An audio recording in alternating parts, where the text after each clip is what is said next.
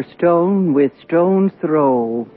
I was startled to learn that, let's see, about 5% of the population here in the United States had lost a parent as a child. I thought there were more of us for some reason. Uh, their book is titled A Music I No Longer Heard. The authors are Leslie Simon and Jan Johnson Drantell. And as I read this book over the weekend, um, it's really struck uh, something that I had put away. Um, it brought back so much of my own past that it occurred to me it was time to read something of my own, a piece that was written, oh, many, many years ago in the 70s. Um, it's about the years after the death of my mother when I was 13.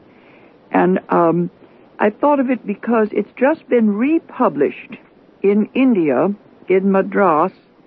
It's in the Parnassus Book of World Poets.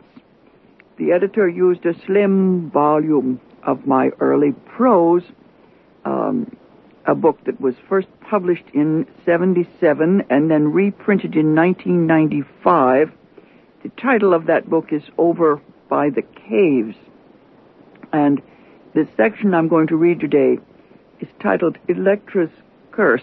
And those of you who are into Freudian symbolism will remember that Electra is analogous, say, to Oedipus. Electra is the daughter in the Greek tragedies, um, the stories. She's the daughter who has ambiguous feelings about both her parents.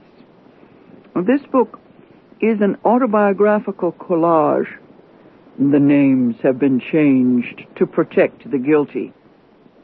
There are takes on childhood, adolescence, and finally on single motherhood in Berkeley in the late 1960s. It's uh, elliptical, like a stone skipping over the surface of the sea of consciousness. The earliest stories, the childhood stories, um, are surrealism. As we know, memory is so magical. It transforms things uh, over time. And then somewhere about the middle here, I grow up and mother dies, and the style, the tone in the piece Electra's Curse reflects the effort um, I made in adolescence to pull myself together, to accept life on new terms and get tough.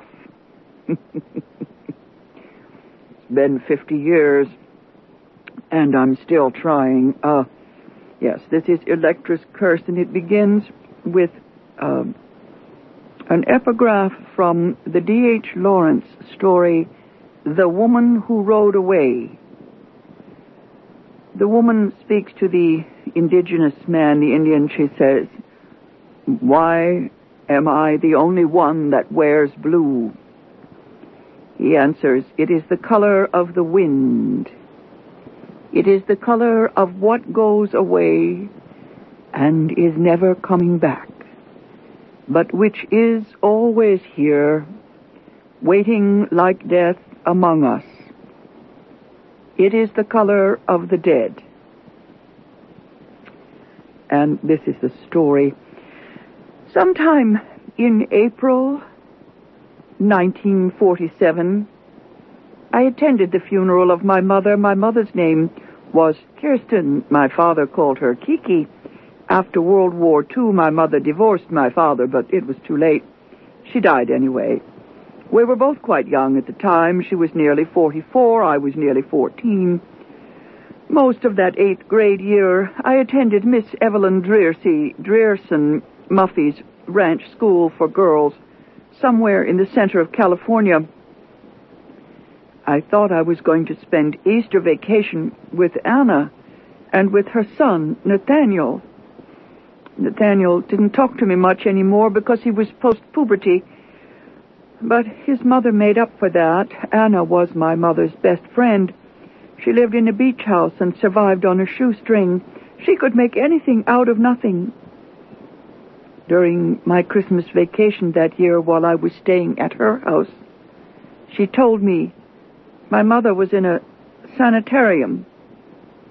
Anna hadn't written to me since Christmas. Still, I knew, I knew my mother had gone back to the desert, left the sanitarium, gone back to live with my father again. Somebody always tells you that stuff. When I got to Anna's for Easter, I was having this fit to show her my new sandals and my Indian print dress. Nathaniel looked at me funny. He didn't say anything. He, he usually said something, even now that we were old. Anna took me for a walk and told me my mother was dead, and I sat down on a stone wall for a while, and then after that I went to bed in Anna's room, and she told everyone to let me alone. Anna and I took the train back to Arizona for the funeral. I never stopped talking the whole time. Anna made me drink her brandy. All the way from the seashore back into the desert, all the while I was talking to Anna without stopping, I kept thinking my father would be noble and tragic and meet our train and say something profound. He was in the kitchen in his bathrobe. He was very drunk and maudlin, and he began crying out to me just as if I were an adult. Anna was furious with him. I don't remember anything else until the next morning when we drove to the mortuary. I screamed and yelled and wouldn't get out of the car. My father had to drag me. I told everyone it was my nine-year-old brother who screamed and yelled like that. I told everyone that for years. That's still the way I tell it sometimes. After we got inside, there we were inside the funeral parlor then. I could see my mother on a blue dais. She was laid out for everyone to see. Everyone could see her and the camellias. I have never worn camellias. Then everything was blue with blue lights, so even the flowers looked blue. It was like the last morning. Then I don't remember anything, anything until the grave site and my father pulling out his great German pistol, his Luger, and threatening to shoot himself, throw himself in the grave. I remember thinking how undignified he was, but mostly how it made me sick, the way he upstaged my mother all her life. And now he couldn't even let her have the center of attention when she was getting buried, for Christ's sake. My kid brother never said a word that I can remember.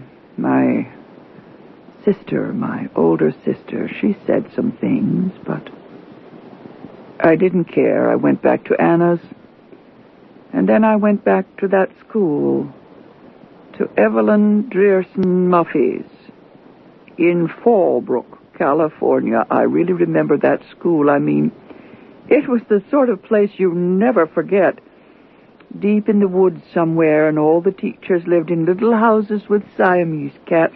I was stuck in one cottage with the sixth and seventh grades, about fourteen of us all day. Every afternoon, the teacher read to us. Her favorite book was Ramona. Evelyn Drierson Muffy lined us up before dinner.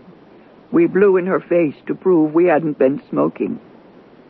Friday night there was a dance in the living room. A few boys straggled in to visit the older girls. The rest of us had to dance with each other.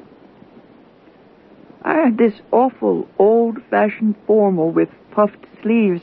It was a kind of blue brocade my mother bought the summer before. It did have long sleeves to start with, but then she took them apart and made the puffed ones. God, she even bought me these bloomer gym shorts in the seventh grade in a public school because she thought they were so quaint. I bought a straight pair without her knowing. Anyway, most of the girls wore strapless dresses to the Friday night dances, and there I was, looking like the turn of the century. Some of the girls in the high school used to sneak out and meet boys at night. They cut their window screens at the edges and then tucked them back so no one could tell they were loose. I was afraid if Miss Muffy ever found out, she would call me in for questioning. She gave me the old third degree one time in regard to some missing cupcakes. She shamed it out of me. She had one of those looks you don't see much anymore. All the girls did to me that time was short sheet my bed and take my extra food, but they said I better keep my mouth shut in future. I quit riding after that because the girls always went bareback or went swimming nude or took their horses in the river with them. That stuff was strictly against the rules, and I was a lousy liar. Old Miss Muffy had a weird eye. Finally, I took this bad fall off my horse. We slipped in the mud, actually. So then I said I was afraid of horses, and so I got permission to quit, and I went for walks instead. I wandered off into the hills, and I sat on the rocks like a reptile in the sun. After my mother died that spring, things got easier. I went around very silent and tragic for a while. You get more respect when someone dies. The only thing, I got the poison oak so bad I couldn't sleep. They tied my hands so I couldn't hurt myself. I didn't go for walks anymore. Miss Muffy called me in to tell me about death and about going on after all the way my mother would have wanted me to. It was very embarrassing. I didn't have to ride anymore. That was fine with me. But I did miss one girl with dark red hair. She was an Amazon when she was riding. She was the same color as her horse. She always left the stable with an English saddle, boots, riding crop, and everything. Then she would throw everything down under a tree, toss a rope around her horse's neck, and jump barefoot onto his bare back. Then she would ride out into the water nearly nude, sometimes swimming beside her horse, with his mane and her hair the same dark color on the surface of the water.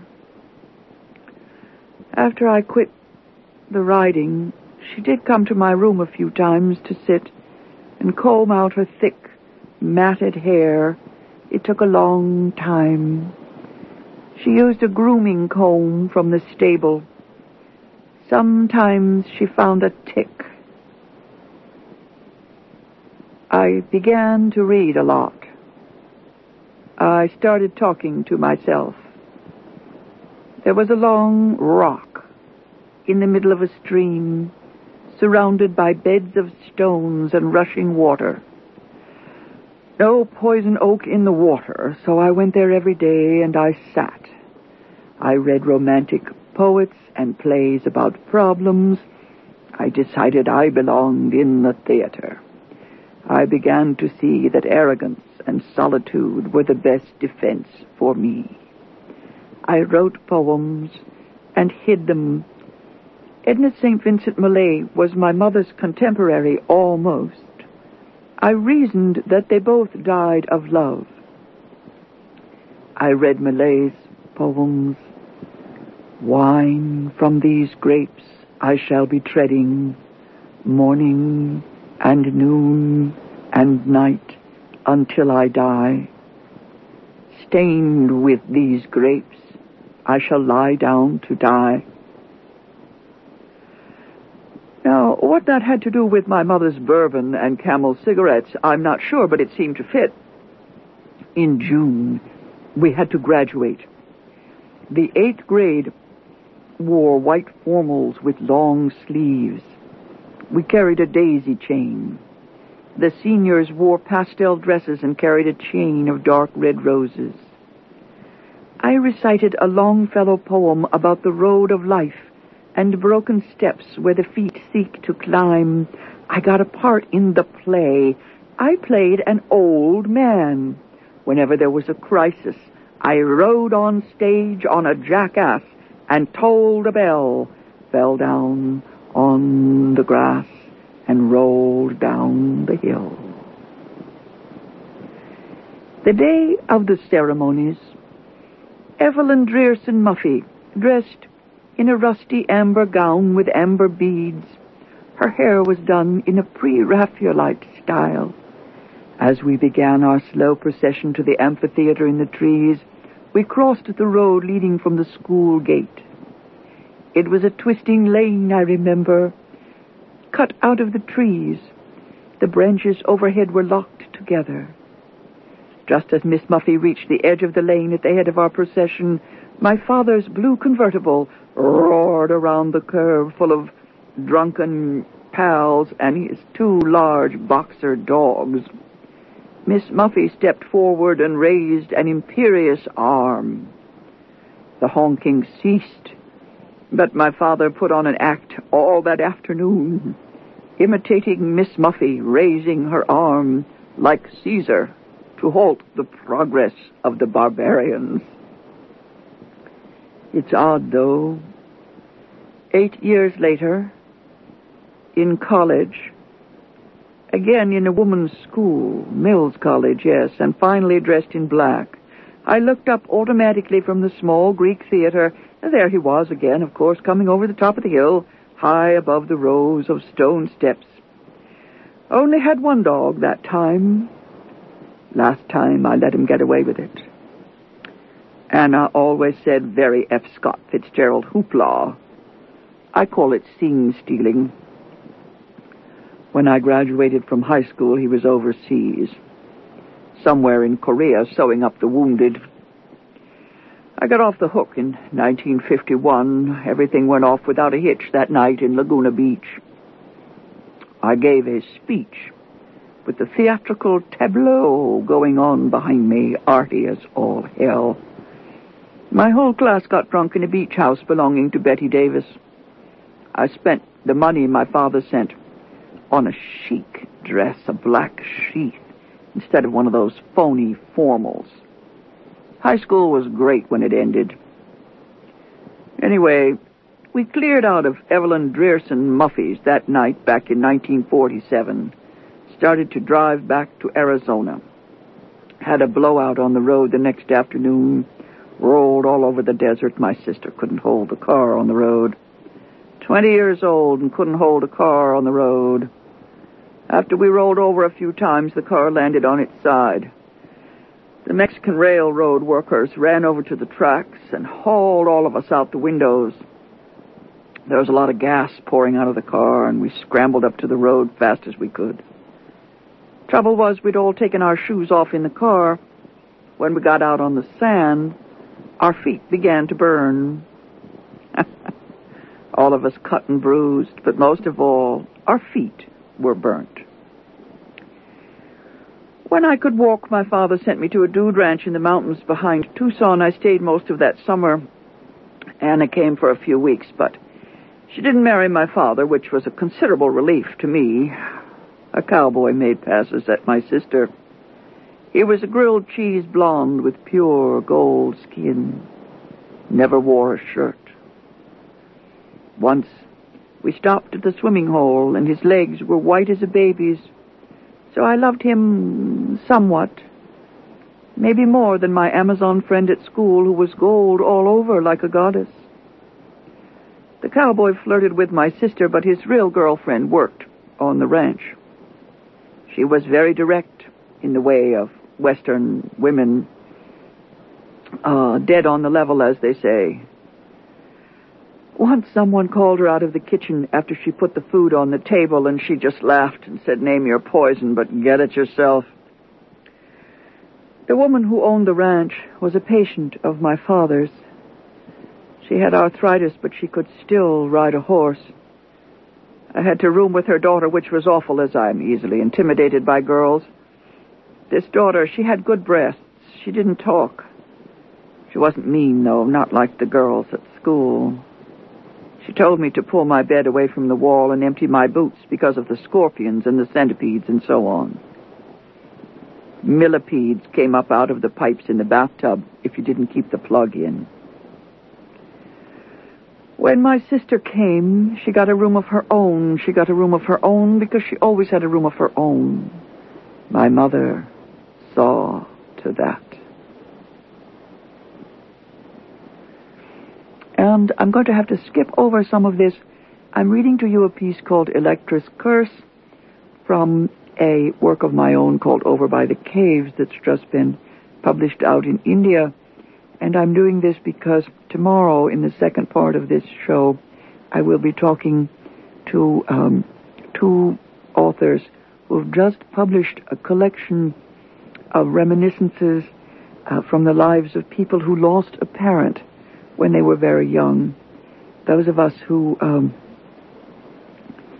were orphans early I hadn't realized that uh, that we're only about five percent of the population. Um, let's see how much time I have left. I have to skip over a lot of material here. This is the basically the year following the death of my own mother when I was 13. Um, the next year, yes, uh, after a year in Tucson living with a a patient of my father's, a friend of the family, I go back again to the mountains. The name of that town was Willcox, Arizona. It's about 50 miles from Tombstone. By then, my father had built a fort with a stockade all around it. Uh, flagstones. He liked them set in blue cement. Yes, my father was married. He had another daughter by then. She played on the flagstones, and we mixed more blue cement. Uh, the fort was never finished while we lived there. They built a handball court first, and then everyone had a bedroom and a bathroom, and then a fireplace. Ah, oh, but the kitchen was in the laundry room. I made friends with the wife of a Mexican construction worker. She told me all about how dull sex was after you got married. Her husband let me mix cement. A local artist in the 18th year of his blue period painted our bathroom ceilings and the walls uh, mine had seagulls and sea foam on blue waves. I took care of my new baby sister and tried to set my hair and learn to drink Irish mist with my father. Finally, my father's manic phase ended in general disaster. Everything collapsed in violence and ruin. I ran away a few times, but always came back. My father shot a man, broke his arm. He set the arm, but that didn't help in court. He was blackballed from the Rotary Club and funny things like that. Uh, after the court case, the axe fell. It was like an Ibsen play. He lost his license to practice medicine in that state. We left the fort late, late at night, driving back to the seashore, escaping once again. My father shipped out to an island in the Pacific, gone back in the Navy. Uh, he did it before anyone knew uh, what had happened. Uh, the day before we left, the day before we drove away from Arizona, I walked the five or more miles into the desert out to the graves looking for my mother's, but somehow I couldn't find it. Uh, I was sorry because I'd sworn to myself that if I ever, ever got out of this town, I'd never come back to this dead place in the desert. I sat down on a stone like a reptile in the sun and said, Good night, Mrs. Calabash, wherever you are. And if I don't see you again, remember I called. I know we killed you, or he did, but what the hell, you asked for it. On the way home, I walked on the dirt. On the dirt road, instead of through the cactus the way I'd come, my high school principal drove by and saw me there. He stopped the car, and his wife got that motherly look, uh, so full of empathy or compassion. Uh, she didn't ask me where I'd been, and I hated her for it. Her daughter was this friend of mine at school, taught me to shave my legs. I wanted to tell her that her daughter was a tramp, if ever there was one. I wanted to tell them both what I really knew about their precious only daughter. But what difference did it make anyway? I was leaving, and I was never coming back. So I told them I didn't want a goddamn ride. And that is the end of that piece. I thought I would have time to read it all, but I only read about half of it. Uh, Dylan Thomas wrote, as you will remember, the great poem he wrote um, after the first death, There is no other. Or perhaps it's just the same death over and over. Uh, I believe that loss, well, early loss, alters our view of the world. Um, there's no question that such an event marks us for life.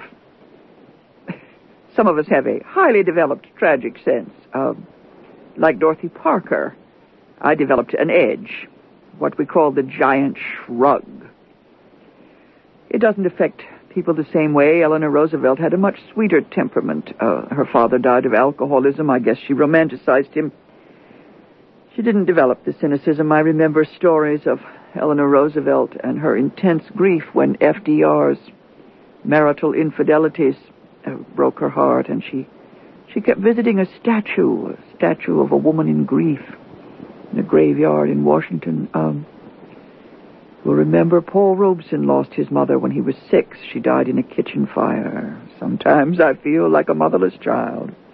Jane Fonda's mother committed suicide.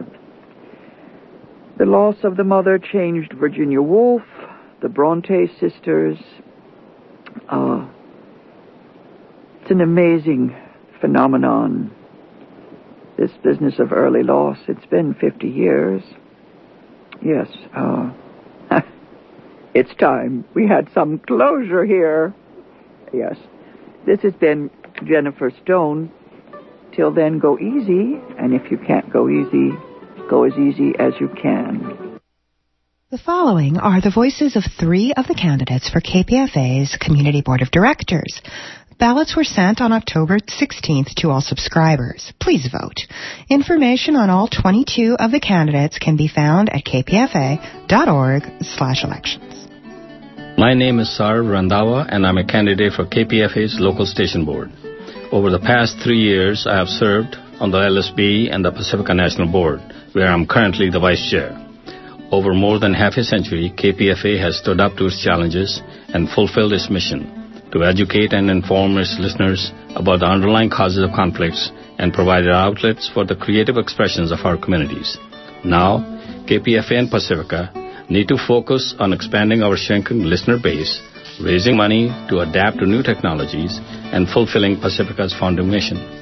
I'm deeply committed to the fundamental values of Pacifica and its listener-supported economic model. I will continue to contribute to its commitment to peace, justice, arts, culture, and music. I'm Sarv Randhawa and respectfully ask for your vote. For further information, please log on to kpfalisteners.org. My name is Dave Heller and I am running for the KPFA local station board. Read my campaign statement at www.alliancefordemocratickpfa.org. I served on the board of Californians for Electoral Reform, which helped to win instant runoff voting in San Francisco, Berkeley, and San Leandro. I am active with the Green Party and the 9-11 Truth Movement. I, Dave Heller, want to help the station become stronger by creating a KPFA that has greater transparency and listener input. This is why I joined the Alliance for a Democratic KPFA. The collective action of the listeners saved KPFA from the clutches of a group seeking to emasculate the station. It is through informed collective action that we can expand listenership and bring programs to new levels of professionalism. Let's bring back the folio to give listeners a place to dialogue. It is through dialogue that we will expand and invigorate the station by reaching its mission of truly free speech radio. So please rank me, Dave Heller, and my colleagues at www.alliancefordemocratickpfa.org at the top of your ballot.